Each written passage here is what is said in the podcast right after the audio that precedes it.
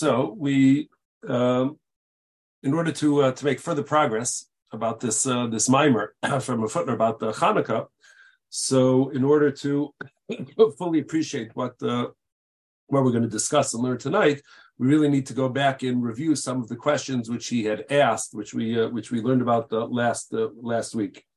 So the first one, which we're not going to get to, is uh, the language of Haneros Halalu says that these candles are Kodesh. You're not allowed to use them, you're only allowed to look at them. So we Hutner pointed out that the fact that you're not allowed to use them, so that's a consequence of the fact that they are Kodesh. But the fact that the only thing you're allowed to do is look at them, so that seems to be a little bit out of place. Why is that something which is uh, necessary to emphasize? Looking at them doesn't violate his kedusha anyways. So what's going to be the uh, what will be the big deal? Then a second thing that Rav Hutner pointed out was that we find two similar but different brachas. Two brachas which are made on people who are wise. One a bracha which is said on a Talmud Chacham, and the other is a bracha which is said on somebody who is uh, wise in secular knowledge, has acquired a lot of secular knowledge. And Rav Hutner pointed out that besides some of the discrepancy in terms of the language of the bracha, but one of the key things is, is that it seems to be that if you saw a Jewish scientist, you would not say the bracha on a scientist. That's something which is reserved for non-Jews, and that's not something which would be said for Jews. And that also, Rav was wondering why exactly that, that is so. And then one of the things which uh, which uh, uh, which we will get to tonight is Rav Hutner contrasted the bris, the covenant which God made with Bnei Noah, with the one which He made with the world in general, and then the bris which He made with Klal Yisrael. And one of the things which she pointed out, and this is really where we're going to begin with uh, tonight, one of the things which she pointed out was the fact that the bris that Akash Baruch Hu made with Klal by Matan Torah, so that involved a conversation ahead of time. Do you want the Torah? Do you not want the Torah? What exactly is involved? But there was a mutual agreement on both sides. Whereas the covenant that God made with the world in general, what's referred to as bris Noach, so there was no discussion about it. God just said, I'm promising you that I'm not going to destroy the world anymore. Here's a rainbow to serve as a reminder. And here are seven mitzvahs which I expect you, mankind, to go ahead and observe. And God didn't consult with the nations of the world and say, listen, I'm thinking about uh, issuing these seven mitzvahs. Do you want to accept them or do you not want to accept them? It was just imposed upon them, regardless of whether they were accepting of it or, or not. So that also was a curious type of thing that uh, both of them are, are characterized as covenants, and yet the m- method by which these covenants were entered into is very different. Okay, so that is where we left off last week. So now we pick it up over here. Hopefully, this is on the uh, the page over there. So here, Rav begins, and I'll just tell you, orient you where we are. Although we're not going to be doing so much reading inside, we're going to be jumping around a lot tonight. But Rav Hutner says that the way to understand the difference between the covenant which was entered into with the nations of the world and the covenant which was entered into with the Jewish people, he says has to do with two different categories of das, two different categories of agreement, knowledge, acquiescence, whatever word you're going to go ahead and use. And he said the way to go ahead and to characterize it, the way to give an example of the different types of das, the different types of uh, awareness that we're discussing over here has to do with uh, the way he says is um, one is his chayvus, the knowledge in order to create an obligation in the first place. And then there is pu'ulas piron, there is the uh, the das necessary in order to go ahead and exact payment. So he says that when it comes to creating an obligation in the first place, so if we're going to decide that Mel is going to owe me $200, so I can't make that decision on my own. As much as I've tried many times to uh, to say that Mel owes me two hundred dollars, I've been unsuccessful getting him to pay me as of yet. Because in order to create a hischayvus, in order to create an obligation, you need the obligated to be on board in terms of that obligation, and you can't create that can't create an obligation without the person agreeing to accept upon himself that responsibility. So just like I cannot, uh, uh, uh, I cannot force, or not just like, but I cannot force Mel to go ahead and commit to pay me two hundred dollars. So that's a type of das where you need the agreement of the other party in order to create that obligation. However, once Mel has agreed that he does owe me the two hundred dollars, again, whatever the circumstances were, uh, uh, I loaned him money, whatever it is. Once that uh, uh, obligation exists, so then the type of das necessary in order to get him to pay is minimal because I could go ahead and I could force him to pay even without his uh, his agreement. Good evening, Raf. There's all sorts of things which I could do, which would which would force him to pay without having to uh, without his his agreement whatsoever, because that das, the das necessary in order to create the uh, in order to pay is, he says, Eina ella enena ella das maskima lebetzius. All we need to do is we need uh, Mel to go ahead and agree to the reality of his obligation to pay me. So once the obligation exists, all he needs to do is conform with the reality, which is you're going to pay. And I don't need him to agree to pay anymore because I could use methods. I could go to court, I could go to basin, I could find Vinny, I could do all sorts of things to force Mel to go ahead and pay. And it's not necessary for him to agree at that point because the obligation exists even in the absence of his agreement. So the necessary the, the amount of das necessary over there is something which is really which is really uh, uh, minimal because as he says, Shaharei Efshali Parmid Adam Bal Korcho Vishalomi Daito because you could go ahead and take payment from a person even against their will. That's balkorcho shalomi daito. Or little does Ralph know that while he's in Vegas, so we've been going into his apartment, we've been collecting things from him because we've claimed that he owes us uh, stuff, and we don't even need his uh, his his agreement to that. We could just walk in as a repo man. We could walk in and take his stuff, and he doesn't even have to be there in order for us to go ahead and take his stuff. Now, Ralph, Watch out for the cops, Rabbi. What? Watch out for the cops. yeah, yeah. We got uh, you just you got to know who to talk to and who to uh, to slip a twenty to or something or a hundred, and uh, they look the other way. They send them to Mel's house, and then we're uh, then we're good to go. Um, right. So that is so that is a fundamental difference between them. And now he says in this part we are going to read inside. So he says the two types of das which we're discussing over here, the one which creates an obligation and the one which conforms with the existing reality. So he he describes he characterizes that he he words that as phrases that as das yotzeres. So that's the the thinking process which is necessary to create to create an obligation in the first place. And then there's das maskima, and then there is the uh, agreement with the circum the, the reality of the facts on the ground. So now he says, now that we know that there's two different mindsets, one which creates an obligation, and then one which conforms with reality, which is your obligation to pay. So now he says, Hu hu hahevdel ben shnei suge hadas sheva mitzvahs mitzvahs. So Rafutner says that that distinction, that difference between the two types of das, is the exact thing which differentiates the nature of the obligation of the Sheva mitzvahs b'nei Noach, the seven Noahide laws, versus the 613 mitzvahs of the Torah. Why? So he says, the shall Sheva mitzvahs. Because when it comes to the Sheva mitzvahs b'nei Noach, as we mentioned in our like introduction a little, Eino ela das kiyum b'haskama. The only thing that God needed from the nations of the world for the Sheva mitzvahs b'nei Noach to become binding is they just have to accept reality. They weren't consulted about it in the first place. God imposed it upon them, and now they have to accept. Okay, the reality is we're not allowed to murder. We're not allowed to curse God. We're not allowed to uh, to uh, to worship idolatry. We have to set up a court system. God says these are the rules, and I expect you to comply. So we just need compliance from them. We don't need them to agree to these laws at all. Because God never consulted with the nations of the world to find out whether they want the Sheva Mitzvahs B'nai Noach or not. He just imposed it upon them. He threw it upon them.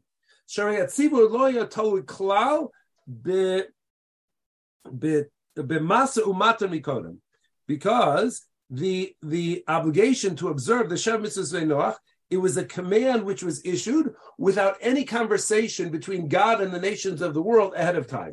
There was no conversation at that. It was just something which was imposed upon them.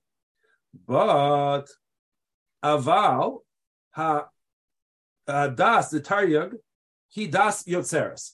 But when God went ahead into uh, to issue the 613 mitzvahs and wanted to command the 613 mitzvahs, the das he was looking for over there is not das, which accepts the reality on the ground, which is just an expectation of compliance, but this is the creation of an agreement.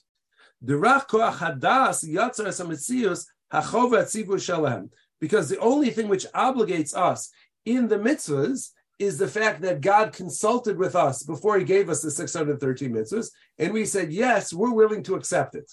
So that's the type of das which creates an obligation, it creates something which is binding, and uh, the mibli his because without that agreement that Klal Yisrael gave when they said Nasa v'nishma,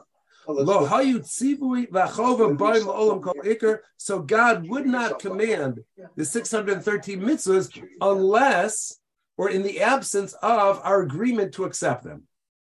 So whereas the Shev mitzvahs b'nei Noach could be imposed upon them even without their, their agreement, the Taryag mitzvahs, the mitzvahs of the Torah, would never have been commanded without our agreement. And it's built on the fact that we said, Nasav and we agreed and committed ourselves to follow those, those mitzvahs. So this is point number one, that there's this fundamental difference in terms of how they were, how the mitzvahs became binding Shemitzvahs became binding because God said, I'm now demanding that everybody go ahead and comply with these. No conversation about it, no consultation whatsoever. It's just an expectation. As opposed to the Taryag mitzvahs, the Torah, there God said, I'm only going to command them in the event that you accept them willingly. But if you're not willing to accept them, I'm not issuing them as mitzvahs at all. Okay. Then he says, we can now take it a step further. And this one he's going to, he's going to keep building this idea. And he says, that um, uh, the Betaryag Amru. Then when it comes to the fulfillment of the 630 mitzvahs, Chazal say that she'ein mitzvah shebetorah, she'ein l'cha mitzvah shebetorah, she'ein tchias amesim tzuyiba. That there is no mitzvah in the Torah which doesn't plant a seed which leads to tchias amesim. So resurrection is a direct consequence of the mitzvahs. You do a mitzvah and that leads to resurrection in some way, shape, or form. How exactly that works is not our discussion now, but the important thing is, is that resurrection is something which is something which is formed by, I believe in it in terms of the fact that uh, so Nimsa, it turns out that the bris hataryag he bris the trias So a, a, a, a, a second side of the coin uh, that once God, uh, once we agreed to the 613 mitzvahs, what that does is, is that that very same covenant is what lays the groundwork and the foundation for Tchias HaMesim, for resurrection. Obviously, resurrection, as the word itself implies, is you're creating new life in a sense. Let's just look at it very simplistically that a person dies when they're resurrected, so there's new life which is being infused to them at the time of the resurrection. So Taryag mitzvahs leads to something which is new, the creation of something which was new. But on the other hand, fascinating contrast, he says, V'ilu kiyumam shel shev mitzvahs, but when it comes to the fulfillment of the Sheva mitzvahs b'nei Noach, a person who complies a thousand percent, a non-Jew, a Gentile who, com- who complies a thousand percent with the Shev mitzvahs b'nei Noach, doesn't get him olam haba. Is not going to earn for that person resurrection because that's not what that's not what the Shev mitzvahs b'nei Noach are, are, are, designed for. What is the consequence? What happens when uh, the nations of the world comply with the Shev mitzvahs b'nei Noach? So he says, "Abris hakrusim Noach einena rak shaloye od mabul velote od michya." All Hakadosh Baruch Hu promises with the mitzvahs b'nei Noach is I won't make a flood anymore and I won't wipe out the world. So I'm not promising that you're going to get some sort of prize. There's just no punishment. I'm committing, God says, that with the, your compliance or not compliance, but with your with this uh, this issuance of the Sheva Mitzvahs B'nai Noach. So what that means is, I will not destroy the the, the world anymore. V'shechuke hateva kayamim lo yishbosu lolam. And God says, you know what? I'm not going to suspend laws of nature anymore. there's biology, there's chemistry, there's physics. These things are solid. These things I am not going to go ahead and start bending and suspending and, uh, and doing all sorts of uh, uh, things with that. I'm not doing any of that stuff because the Sheva mitzvahs b'nei Noach are there so that in order to maintain the world. That's what their purpose is. So the world does not get destroyed, but it's not there to create something which is new like the Taryag mitzvahs are there to go ahead and create this new existence, which we call Tchias which we call resurrection. So not only was the agreement fundamentally different between the two of them, but the consequence of the two of them are fundamentally, are dramatically different from, uh, from one another. In other words, he explains, jumping down a few uh, lines over here, he says, um, the ma'areches hataryag, because when it comes to the structure of the 613 mitzvahs, the purpose of compliance with or fulfillment of the mitzvahs of the Torah is in order to is in order to generate this new creation, meaning resurrection. So Mamela, so being that we're that we're trying, the purpose is to generate something which is new. So Mamela, that's why now he's connecting these two ideas. So that's why, since the, the goal is to create something new, i.e., resurrection, so therefore, from the very outset, from its very foundational level, it has to be something which has my mindset, which is also creating something which is new. That's the hischayvus, my agreement to be obligated. So since it's my agreement to create a new obligation, which didn't exist previously, and you can only have an obligation with my agreement, so once my agreement creates, so that means that the whole structure is one which leads to creation, the end of which, thousands of years later, leads to resurrection. So it begins with us saying Nasa v'nishma, and it ends with resurrection of Klal Yisrael because of the fulfillment of, of the mitzvahs. And ubli kabbalasa mukdemesh and without our initial agreement to uh, conform into uh, comply with the Taryag mitzvahs, you cannot have the Taryag mitzvahs. The Taryag mitzvahs cannot be issued unilaterally by God or imposed upon us by God just because He said so. The whole structure of Taryag mitzvahs is this mutual agreement between God and the Jewish people. And being that we have to accept upon ourselves the obligation, we're creating something which is new. And therefore, the end result, the reward of that, is also going to be something which is new. But of Amareches Hasheva, when it comes to the structure or the character of the Sheva Mitzvahs B'nai Noach, Asher Inyana Hushmiras Hakayim. The purpose of the Sheva Mitzvahs B'nai Noach is just to maintain status quo a lot of discussion about status quo in Israel with politics and religion and all sorts of things. But Rav Hutner says that the function of the Sheva Mitzvahs B'nai Noach was just to maintain the status quo. There's biology, there's chemistry, there is physics, there are laws of nature, and God says, I'm not going to disrupt them anymore. So we're not creating anything new, nothing new in novel and no chidushim are going to be generated out of this. All we want to do is maintenance. Do this, and then I, I, I, I won't fiddle around with the world anymore. And therefore, since we're not trying to create something new, we're just trying to maintain. So we don't need the type of das which is necessary to create something which is new, because we're not creating. The goal is not to create anything new.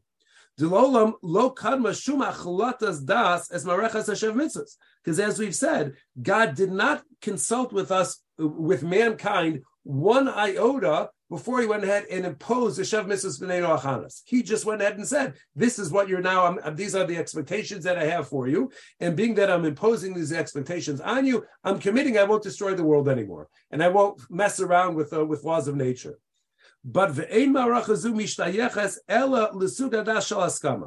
The Mitzvahs are not something which we need our agreement to be binding. We just need your compliance. All we need is your compliance to do what I'm telling you to do, but I don't need your agreement. It's going to be imposed upon you no matter what. If you're born an American citizen, there's an expectation that you're going to follow the laws. Nobody asked you when you were born, are you willing to accept the laws of the United States of America or not? If you if you want to become a citizen from a foreign country, then you have to formally accept upon yourself the, uh, the those laws. But as a born citizen, it's just an expectation, and I don't need your agreement ahead of time. That's what it is. And therefore, um, uh, the uh, uh, and this is not something which was created or generated after any sort of uh, any sort of uh, agreement or any sort of command, uh, any sort of agreement on our part. Okay, now um, we're actually going to skip a bit, which hopefully it's not going to cost us too much in terms of our overall understanding. But what he's now going to do is he's now going to begin to start closing off the circles. If you remember, we talked about how the, the way that he, he structured it is question, question, question, question, question, question. And then we get to his primary yesod, his primary foundational uh, principle. And then we begin to work out and begin to answer those, uh, resolve those, those questions. So here he says, now that we understand this idea, this, this fundamental difference between the type of mindset which obligates Jews in the Taryag mitzvahs versus what creates the uh, the obligations for the Sheva mitzvahs of Noach, for the uh, for the nations of the world in terms of their mitzvahs. So now he says again, he can, he wax incredibly poetic. He says Hanacha zu. Now these principles, these assumptions which we have over here. So he Evan Pina, literally, it's a foundation. It's like a cornerstone right there. That's literally what it translates as, but it's a cornerstone. When it comes to all of the halachas about things which take place inside of our mind, in the obligation that we feel inside of our heart, these are sacred terms, uh, sacred four words that Rav has. He maintains that all of his Pachad Yitzchak is in order to teach. He's not telling you practical things, do this, do that he maintains that what I'm teaching you is Hilchos Deus V'chovas In other words, I'm teaching you a perspective and a mindset which you will then use in order to enhance your avodas Hashem. But I'm just telling you general principles about things. I'm not going to go ahead and be the type of person who's going to instruct you, you know, step by step along the way, what to do and what not to do with stuff like that. So here, Rav Hutner says that this concept, this fundamental difference between the bris of Torah and the Shev Mitzvahs B'nai Noach is an incredibly important, it's the cornerstone of all our, of all of, of, of our Avodas Hashem. And now he says, and he says, now that we understand the this fundamental difference between the covenant of Torah and the covenant of the Shem Mitzvahs Noach, we can now go back to one of the psukim which he mentioned, which we didn't review at the beginning, but now we can explain exactly what's going on. Hamachriz Omer. So if you remember last week, the Rav Hutner quoted the pasuk, Re'ei nasatu fenecha satov hara. So Hashem says, Behold, I am placing before you, the fanecha, before you, good and bad. And one of the questions that Rav Hutner asked about this was that the word lefanecha seems to be curious. Because obviously in the Torah, God is speaking to the Jewish people, or Moshe Rabbeinu is speaking to the Jewish people. So who else is going to be the audience who's going to be listening to this? So why do you need the word of fanecha? Who else is, is it going to be addressed to? And then on top of that, another thing which Rav found to be curious was seemingly all the pasuk is telling us is that you Jewish people should be aware that you have there are choices which you could make which are good, which we characterize as tov, and there are choices which you can make which are bad, which we characterize as ra. Now, the truth is that the difference, the, the, the availability of choices between Tov and Ra is not a uniquely Jewish idea. Because non-Jews who have the Shav Mitzvahs B'nai Noach, they also can choose compliance with the Shav Mitzvahs B'nai Noach, that would be Tov, or they could choose non-compliance with the Shav Mitzvahs B'nai Noach, which would be Ra.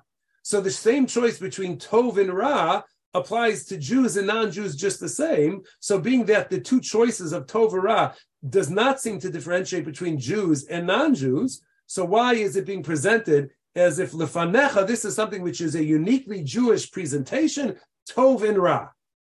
It's only directed to the Jews, anyways, because that's what the Torah is. And Tov and Ra are choices which are universal choices, nothing to do with the Jewish people. So he says, but the truth is, is lefanecha, that when the Pasuk says lefanecha, lefanecha dafka that there is something which is uniquely Jewish about this presentation, something which is uniquely Jewish and does not apply to the nations of the world. The Knesset Israel, which is specifically for Knesset Israel, but he says that this seems somewhat astonishing because, as we just explained, the halo matan because the presentation of two options, that which is good and that which is bad, having your an angel on one shoulder whispering in your ear and the devil on the other shoulder whispering that proverbial you know voices inside of your head that's not something which is uniquely jewish that applies cross culture as universal so why is it presented as if this is something which is uniquely jewish so explains Rav advar. But rather, this is exactly what we've been talking about. So what the, the meaning of that pasuk is rooted in this idea, this distinction between the covenants which we are saying. In other words, that uh, again, skipping a little uh, a little bit over here.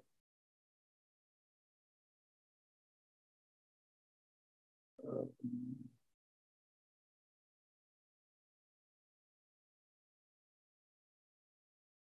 yeah. So he says the, the difference is because when it comes to Torah, so as we said, etzem haknisa bebris mitzvahs, that the entrance into this covenant, which connects to mitzvahs, bahi al yesod hachraz daitcha mukdemas zu. So our covenant with Torah and with mitzvahs was only created because we have this agreement ahead of time. God consulted with us ahead of time, and we agreed, yes, we want to go ahead and accept upon ourselves the obligation to fulfill these mitzvahs. Umikevan shebris mitzvah noda b'koach daitcha, and being there, the covenant of the Torah could only be created if we agree to it in the first place, if we say nasa v'nishma at the outset. So therefore, it's evident that our performance of the mitzvahs It's creating a new reality, a new existence, a new life for the members of Klal Yisrael. So we're no longer the same people we were beforehand. We now have a new obligation, a new set of circumstances in our life by virtue of the fact that we agreed to accept upon ourselves these mitzvahs. So remember, he's been pointing out that the difference between the covenant of the Jewish people and the covenant of the Shev Mitzvahs Noach is whether or not there was an agreement ahead of time for that obligation. So this idea that when God says Uh, Re'ei nasati lefanecha satov hara.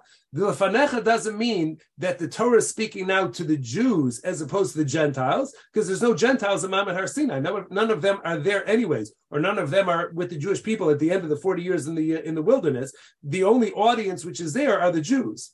But the lefanecha is saying that, behold, you should be aware that your connection to Torah your obligation to do mitzvahs, your uh, side of the covenant, uh, which we call bris Torah, that was created lefanecha, that was a mutual agreement which was created between God and the Jewish people only because you went ahead and agreed to do so.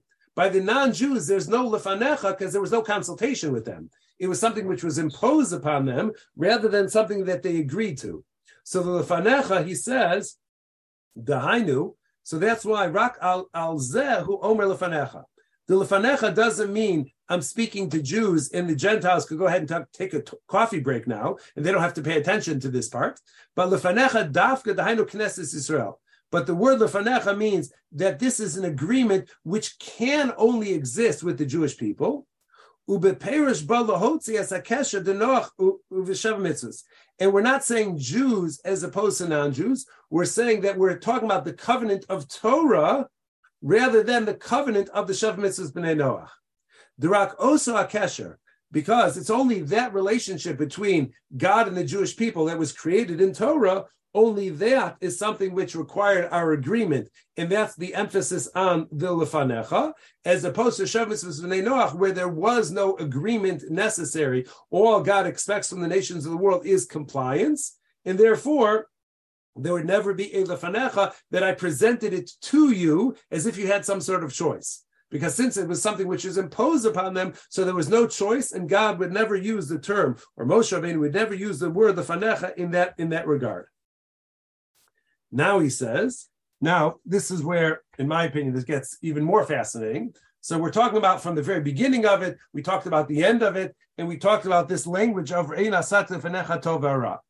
Now he says, Vamaskil al davar al davar emes. Now, if you want to think about this more deeply, and you want to arrive at the truth, Yimtza kan tov tam vedas, you'll find a beautiful idea. Behevdel ben haos uh, shal briso shal noach uben haos al briso shal Avram Avinu.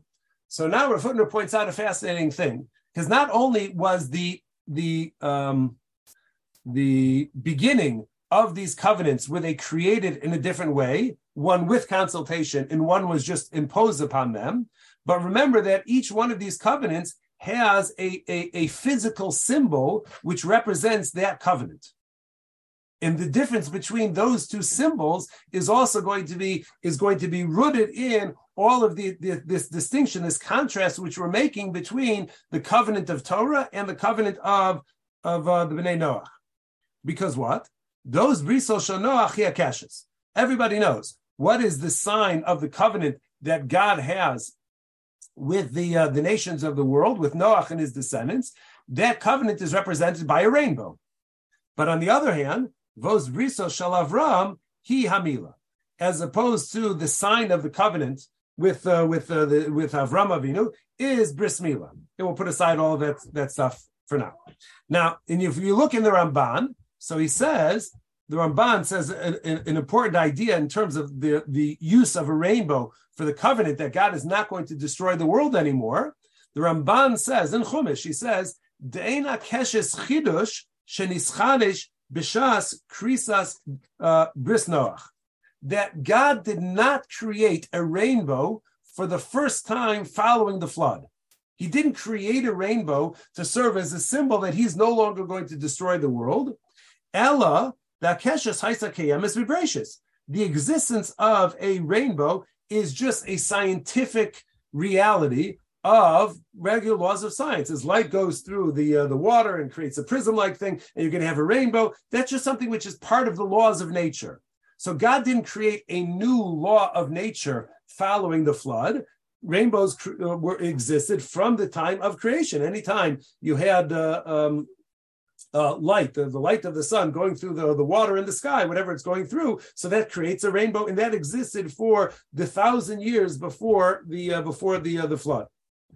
But virat b'shas krisa sabris mitzalos. The only thing which happened was God said, you know what? Remember that rainbow you used to be excited about when you were a child, Noach? So that rainbow is now going to be the symbol which represents the new agreement between God and the and the uh, the nations of the world. You have Shev Mitzvahs V'nei Noach. I'm not going to suspend or uh, get rid of the laws of nature. I'm not going to destroy mankind or the universe anymore. And I'm using this existing um, uh, thing called a rainbow, and this is now going to be the symbol to represent that covenant. And v'heim hadvarim. Now, the fact that God did not create a new symbol to represent his commitment not to destroy the world, but he took something which was already in existence to serve that purpose. So he says that, and that is because kishem she kishem shechalukim hem shnei brisas. Because just like, as we mentioned, the nature and character of the two covenants, the covenant of Torah and the covenant of Bnei Noach, are different at a very fundamental level.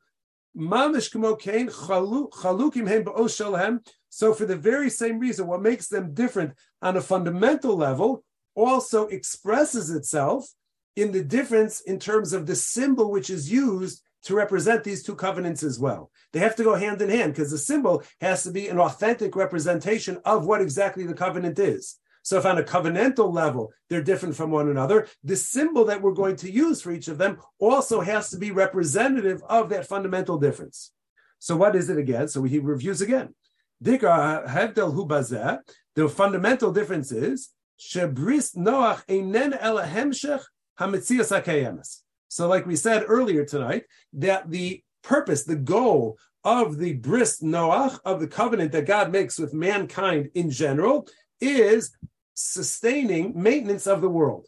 I will not destroy the world anymore. That's all God is committing to do. I will not destroy the world anymore. Nothing new is coming into existence. I'm just promising you that things are going to stay status quo. That's God's commitment in terms of the bris Noach. And therefore, it makes sense that if you're going to just maintain status quo, why would you create a new symbol? You take something which already exists and you say this thing which already exists is now going to be assigned to be the symbol of the covenant, which is I'm not going to destroy and I'm going to maintain status quo. Because it would be incongruent to create a new symbol in order to represent status quo. That wouldn't be status quo, that'd be something new. But on the other hand, V'ilu briso shel Avram, but when it comes to the covenant with Avram Avinu and the covenant of Torah, so as we said, the compliance with the Torah, this creates a new reality, which is resurrection, which doesn't really exist in our physical world. This is something which necessitates something special coming from God in order to resuscitate life from, you know, from uh, from a body which is dead. And therefore, he says, and being that the Torah, that the the covenant of Torah is leading to something which is new and something which didn't exist. So he says, Umamish behetim lazeh. So if there's an exact match over here as far as what we're looking for now. shabena osil shel That's why we find that each one of these covenants is symbolized by something which is different, which is bris noach that when God was searching, when He put the uh, the the advertising team or the marketing team, He says, "Listen, we've got this new covenant which we're putting in place. we've got a new uh, a, uh, a new deal which is going on, a new covenant. I need something which is going to capture that covenant." What do you guys come up with? You guys go into your uh, your creative rooms, play your ping pong, and sit on your uh, your beanbag chairs, and come up with something which is creative in order to represent this new covenant called Shav Mitzvahs V'nei Noach. So they say, okay, if the purpose of this uh, this covenant is not to destroy the world, is to maintain status quo, so it makes sense we're going to take some amazing thing which has already existed, which has already been in existence. Okay, the rainbow, we're going with that. And all they did was they took that existing thing and they have decided that this is now going to represent uh, this particular covenant. And therefore, that's what they did over there. Aval Oz Bris Avram, but when it comes to the covenant, the sign which is going to symbolize the bris of Torah in mitzvahs and Avram Avinu, who chidish the most tavnis gufal shal adam. This is creating a new, we're just going to say it, a new structure of mankind. We're going to physically alter mankind in a way which creates something which is new. But ultimately, it leads to tchias hamesim. Tchias hamesim is something which is new. And now he says that this idea that not only was the outset of the uh, of these covenants different, not only is the goal of these covenants different, and not only are the symbols of these covenants different, but now he says we can address another point, which we also talked about uh, last week, and that was he pointed out that when it comes to the covenant of Noach, the bris with the shav mitzvahs v'nei Noach, so the way that that was characterized was lidoros olam, that this is going to be for all generations, generations forever. Whereas when it came to the bris of Torah, the terminology that the Torah used was the phrase that the Torah uses was bris olam. It's an eternal covenant. So one is the eternal generations, all generations, and the other is that it's an eternal covenant. So why is one? So he says, um, uh, hashmatas, uh, tevas doros. So he says the absence of the word generations. Eitzel bris Avram, when we discuss the bris of Avram, b'muvan anal hi misparashes. In light of what we've said already, now we can understand why God did not use the word generations when he was talking about the uh, the bris of Avram Avinu. Why is that so? So he says that also a fascinating thing. He says because dafka dafka bris Noach. He says specifically we, we invoke the word generations specifically when it comes to the covenant of Noach. Because as we've said, the whole goal of the bris of compliance with the bris of Noach is in order that God will not destroy the world. That's all we're, we're just trying to make, sustain the world. We're trying to maintain the world. We're trying to keep status quo. And therefore, Memela, lo bebrizu alios. So therefore, when it comes to the covenant of, of the Shev Mitzvahs Noach, there's no ups and downs. There's no better or worse or anything like that. The obligation it remains a static. It's static throughout all the generations. Every generation has the same obligations, and nothing is going to change as far as the Shev Mitzvahs Noach are concerned. And it doesn't matter whether you're in China, whether you're in Canada, whether you're in uh, Brazil.